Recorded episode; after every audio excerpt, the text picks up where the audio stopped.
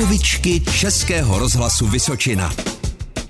Jaká pravidla musíme dodržovat, když máme pejska a jdeme třeba na procházku do města? Když se vykaká, musíme po něm uklidit hovínko, aby do něj někdo nešlápl a nesnoděla mu noha. A jak to hovínko uklidíme? Vezmeme ho do pytlíčku.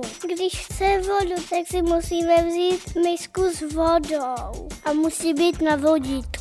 Jako vidí nějaký klaček, tak musíme ho udležovat, tu neběžel za ním a nezakopli jsme. Když potká nějakého druhého pejska, tak můžou sobě trochu poštěkat. A můžeme ho házet míček. Když potká dalšího pejska, tak oni si vždycky čuchají spolu. Pejsci mají takovej kroužek večer na krku, aby se jim nestratili. Červeně svítí nebo modré nebo zeleně. Když se očuchávají, není to kvůli tomu, jestli jsou nemocní, ale kvůli tomu, že se milujou. Pejskovi musí poslechnout na slovo, třeba sedni. Už jste někdy šlápli do psího hovínka? Jo, já jo.